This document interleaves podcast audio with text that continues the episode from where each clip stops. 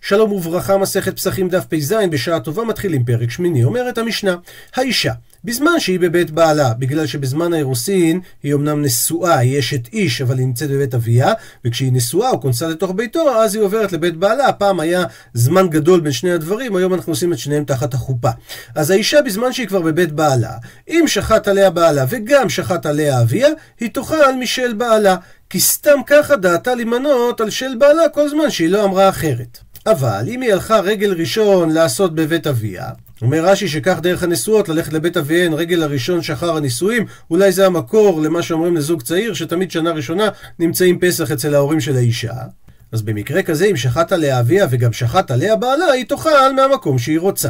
מקרה דומה, יתום, ששחטו עליו האפוטרופוסין, דהיינו שמינו שני אנשים להיות אחראים על העניינים הממוניים שלו, וכל אחד המנה אותו על הפסח שהוא שחט, הדין שיאכל במקום שהוא רוצה. לעומת זאת, עבד של שני שותפים לא יאכל משל שניהם. הכוונה שהוא לא יכול לאכול לא מפסחו של זה ולא מפסחו של זה. כי אפילו אם אחד מרשה לו, אנחנו צריכים רשות גם מהבעלים השני, והתקנה היחידה אם הם יגיעו להסכמה ביניהם שהוא ימנה על קורבן הפסח של אחד מהם. דין אחרון, מי שחציו עבד וחציו בן חורים, הוא לא יאכל משל רבו, כי רבו לא פראייר, מסתמה, לא היה דעת רבו לתת לו בחינם על חלק החירות שבו לאכול מהפסח. המשנה במקרה השני אמרה שהאישה יכולה לאכול במקום שהיא רוצה.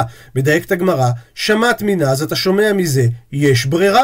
כי הגמרא מבינה שזה מהמקום שהיא רוצה בשעת האכילה כאמר. זאת אומרת שבשעת השחיטה והזריקה של קורבנות הפסח, לא ידענו אם היא רוצה לאכול אצל בעלה או אצל אביה, אבל מאיפה שהיא רוצה, זה מה שמראה למפרע. זה הכוונה, יש ברירה, מתברר למפרע, שהשחיטה והזריקה של הפסח הספציפי הזה נזרק עליה.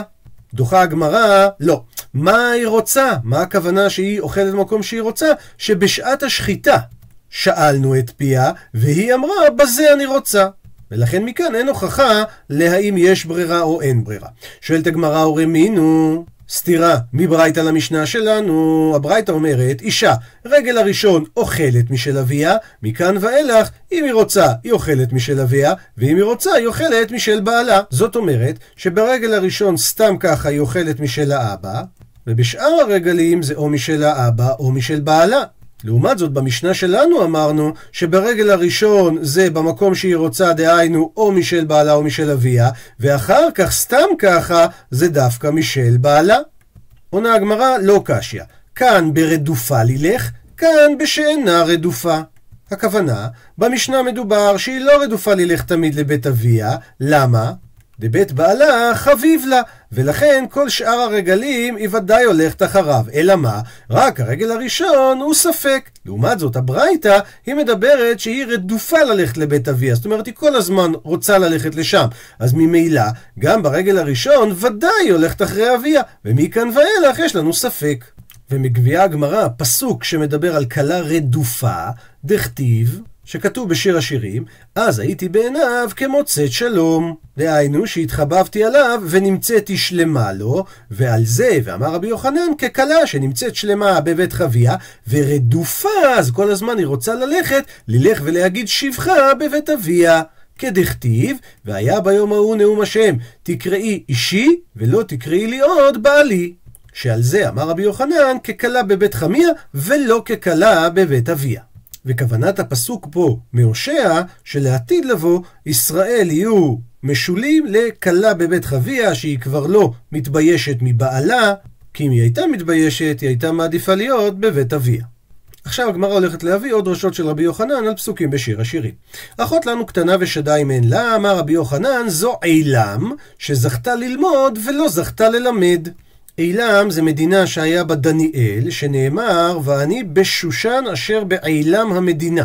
זה נמצא באזור איראן של היום, העיר שושן היא בעצם הייתה הבירה של עילם. ודניאל זכה ללמוד, אבל הוא לא ריבץ, הוא לא לימד תורה בישראל. לעומת זאת, בבל גידלה את עזרא הסופר, שכתוב, הוא הכין לבבו לדרוש את תורת השם ולעשות וללמד בישראל חוק ומשפט. אז עילם משולה לאחות קטנה שלו מניקה. פסוק נוסף בשיר השירים, אני חומה ושדי כמגדלות, אמר רבי יוחנן, אני חומה זו תורה, ושדי כמגדלות אלו תלמידי חכמים. שהתורה מגינה על לומדיה כמו חומה, ותלמידי חכמים שמניקים אחרים כמו שדיים הללו, הם מגינים על הדור כמו מגדלים. ורבא אמר, אני חומה זו כנסת ישראל, ושדי כמגדלות אלו בתי כנסיות ובתי מדרשות. אמר רב זוטרא בר טוביה אמר רב, מהי דכתיב? מה זה מה שכתוב? אשר בנינו כנטעים מגודלים בנעוריהם, בנותינו כזוויות מכותבות תבנית היכל. והוא מסביר את הפסוק, אשר בנינו כנטיעים אלו בחורי ישראל שלא טעמו טעם חטא. כנטיעים כמו הנטיעות היונקות שלא התקלקלו עדיין ולא אירע בהם שבר. הכוונה לעצים צעירים שרק עכשיו נטענו אותם. והמשך הפסוק, בנותינו כזוויות אלו בתולות ישראל, שאוגדות פתחיהן לבעליהם. רש"י מביא שני פירושים, או שהן סותמות פתחיהם עד שמזדקקות לבעליהם ולא נבהלות לאחרים, או לשון אחר שמגידות פתחיהן של נידה, דהיינו לבעליהם מתי הן נידות לפרוש מהם.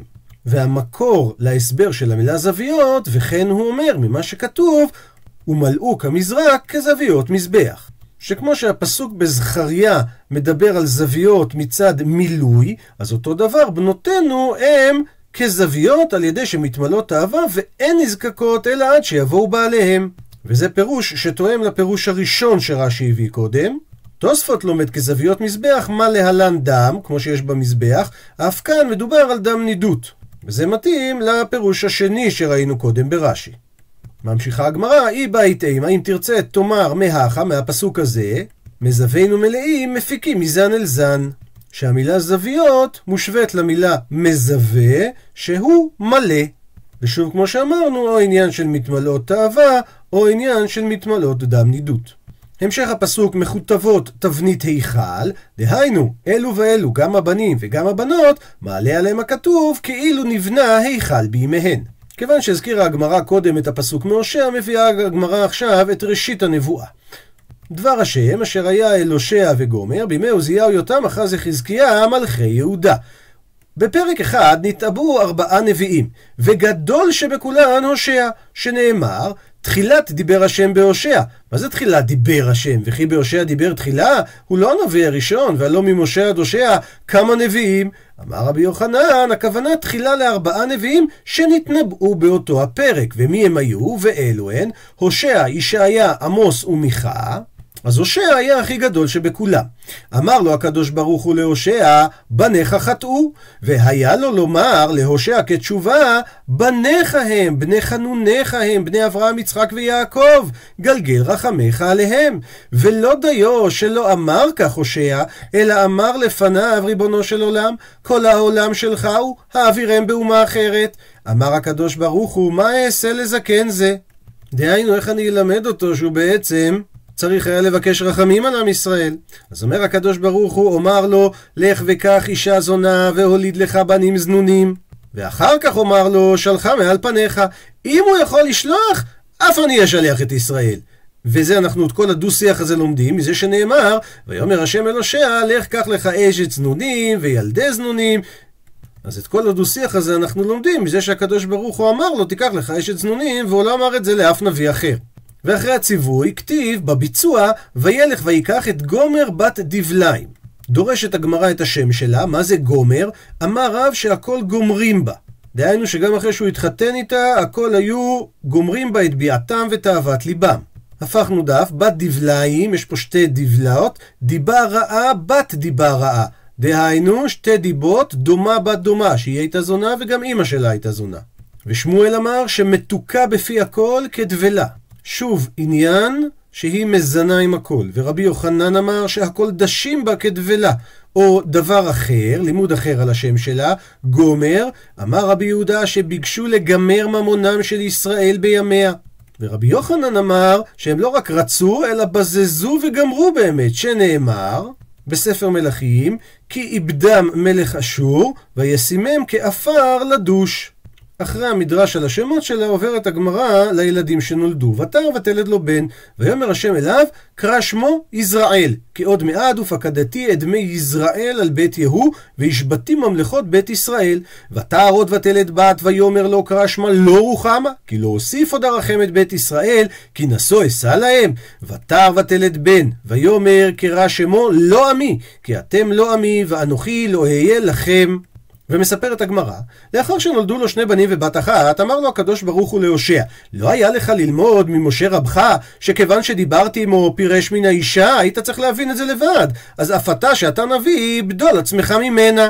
עונה לו הושע, אמר לו, ריבונו של עולם, יש לי בנים ממנה, ואין אני יכול להוציאה ולא לגרשה. מסביר המהרש"א, כי אם הוא היה פורש ממנה, מגרש אותה, אז בעצם זה היה מוציא לעז על הילדים, ורוב בעילות אחר הבעל, אז זה הבנים, הילדים של הושע. ואם היה מגרש אותה, היה יוצא לעז שהם לא. אמר לו הקדוש ברוך הוא, ומה אתה שאשתך זונה, ובניך בני זנונים, ואין אתה יודע אם שלך הם אם של אחרים הם. כך ישראל, שהם בני, סליחה, שהם בניי, בני בחוניי, בני אברהם, יצחק ויעקב, שהם אחד מארבעה קניינים שקניתי בעולמי. ואחר הגמרא פותחת פה סוגריים ואומרת מהם ארבעת הקניינים. תורה זה קניין אחד הכתיב השם קנני ראשית דרכו. שמיים וארץ זה עוד קניין אחד הכתיב קונה שמיים וארץ. בית המקדש זה קניין אחד הכתיב הר זה קנתה ימינו. והנה, ישראל זה הקניין הרביעי. ישראל קניין אחד הכתיב עם זו קנית.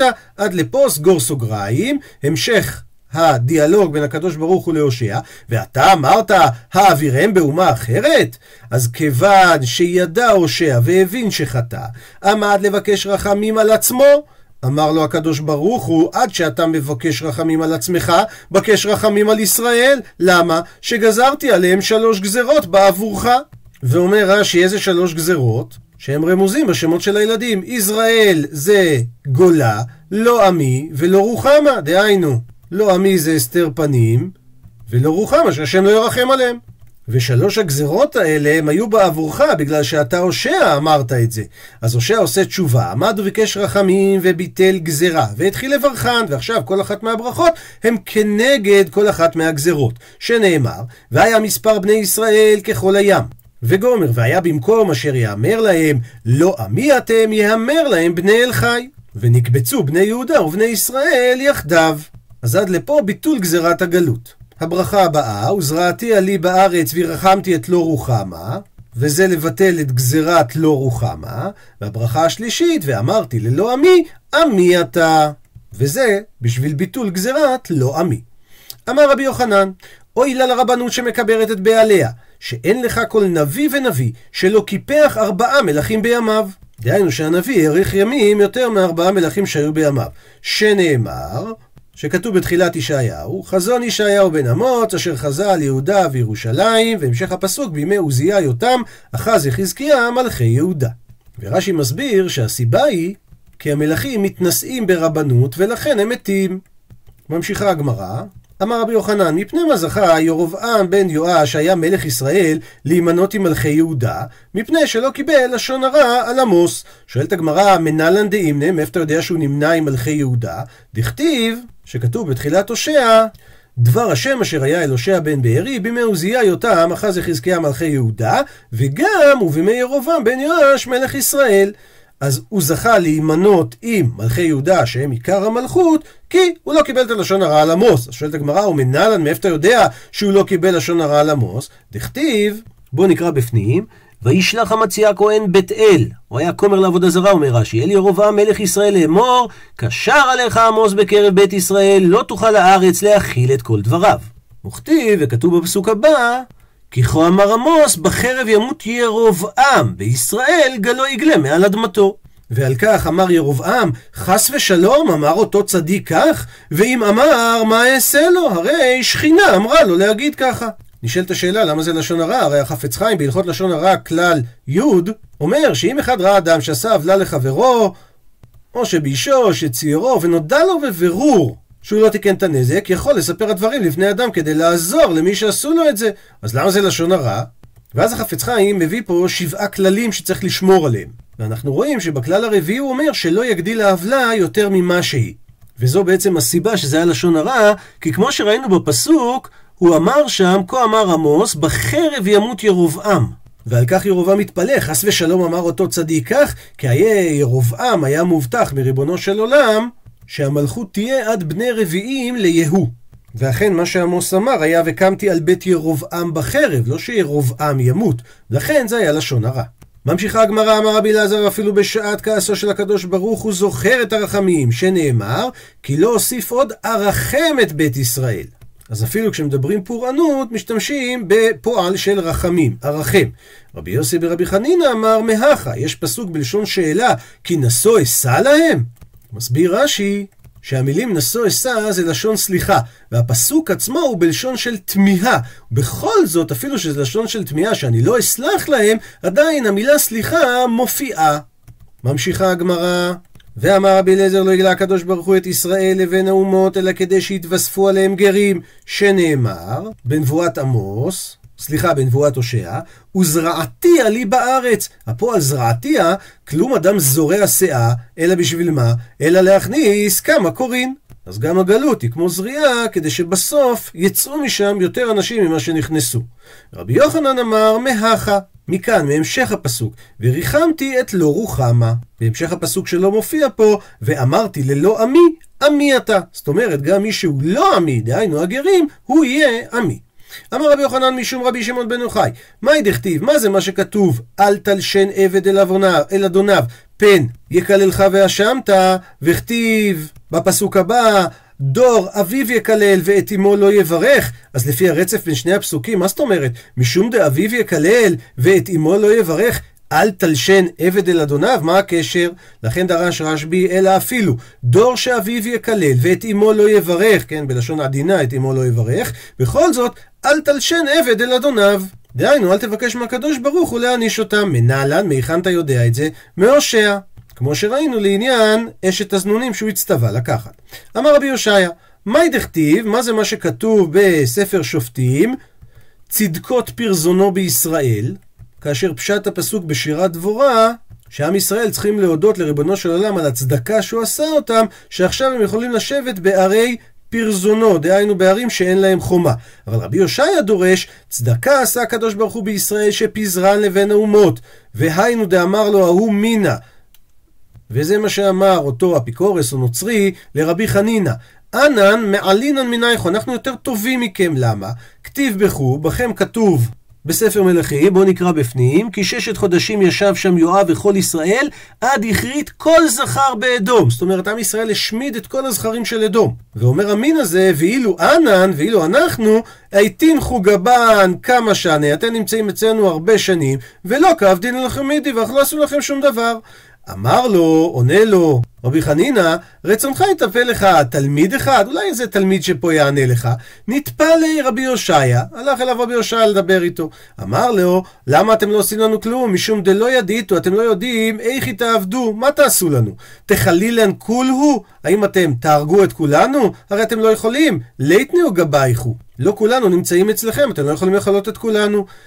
אלא מה, מאי דאיכא גבייכו? אולי תהרגו רק את אלה שנמצאים אצלכם? אז קרי לכו, יקראו לכם כל הממלכות האחרות, מלכותא קטיעתא. מלכות קטועה, מלכות חסרה, זה ביזיון לכם. אמר לי גפא דרומאי, גפא דרומאי זה לשון שבועה, כאילו אה, חומה רומאית, או לשון נקייה כנראה לעבודה זרה שמגינה עליהם כחומה, באמת בהא נחתינן ובהא סלקינן. במחשבה הזאת, בזה אנחנו יורדים ובזה אנחנו עולים. זאת אומרת, באמת אנחנו כל היום מתעסקים במה לעשות איתכם היהודים. ממשיכה הגמרא, תני רב חייא, שנה רב חייא. מהי דכתיב? מה זה מה שכתוב באיוב? אלוהים מבין דרכה, והוא ידע את מקומה. יודע הקדוש ברוך הוא את ישראל שאינם יכולים לקבל גזרות אכזריות. של ממלכת אדום, לפיכך הגלה אותם לבבל. ואמר רבי אלעזר, הפוך, לא הגלה הקדוש ברוך הוא את ישראל לבבל, אלא מפני שבבל עמוקה כשאול, או פיזית היא מאוד נמוכה, או בגלל שהצרות שם מאוד גדולות, שנאמר בנבואת הושע, מיד שאול אפדם, ממוות אגלם. כן, אם הצרות הן כאלה גדולות כעומק השאול, אז יהיה לנו ישועה. רבי חנינא אמר, מפני שקרוב לשונם ללשון תורה. כי הארמית בבבל דומה ללשונות השמיות, וככה לא תשתכח התורה. רבי יוחנן אמר, מפני ששגרן לבן, לבית אימן. כי הרי אברהם יצא מאור כסדים. משל לאדם שקהל עשה לשתו להיכן משגרה? לבית אימה. וזה דומה, והיינו דרבי אלכסנדרי, שהוא אמר, שלושה חזרו למטעתן, ואלו הן ישראל, כסף מצרים, וכתב לוחות, ועכשיו מפרטים את זה. ישראל הדאמרן, מה שאמרנו שהגלו אותם לבבל. כסף מצרים, דכתיב, בספר מלכים, ויהי בשנה החמישית למלך רחבעם, עלה שישק מלך מצרים על ירושלים, בהמשך הפסוק, ויקח את אוצרות בית השם ואת אוצרות בית המלך, זאת אומרת, הוא לקח את כל האוצרות, את כל הכסף שעם ישראל בעצם לקח מיציאת מצרים. והדבר השלישי, כתב הלוחות, דכתיב, וישברם לעיניכם ומה הדגש לעיניכם? כלומר, דבר פלא ראיתם שם שהעין פונה להסתכל בו, תנא שהלוחות נשברו, אבל האותיות שהיו כתובות שם פורחות, ובעצם חזרו למדעתן, דהיינו לשמיים.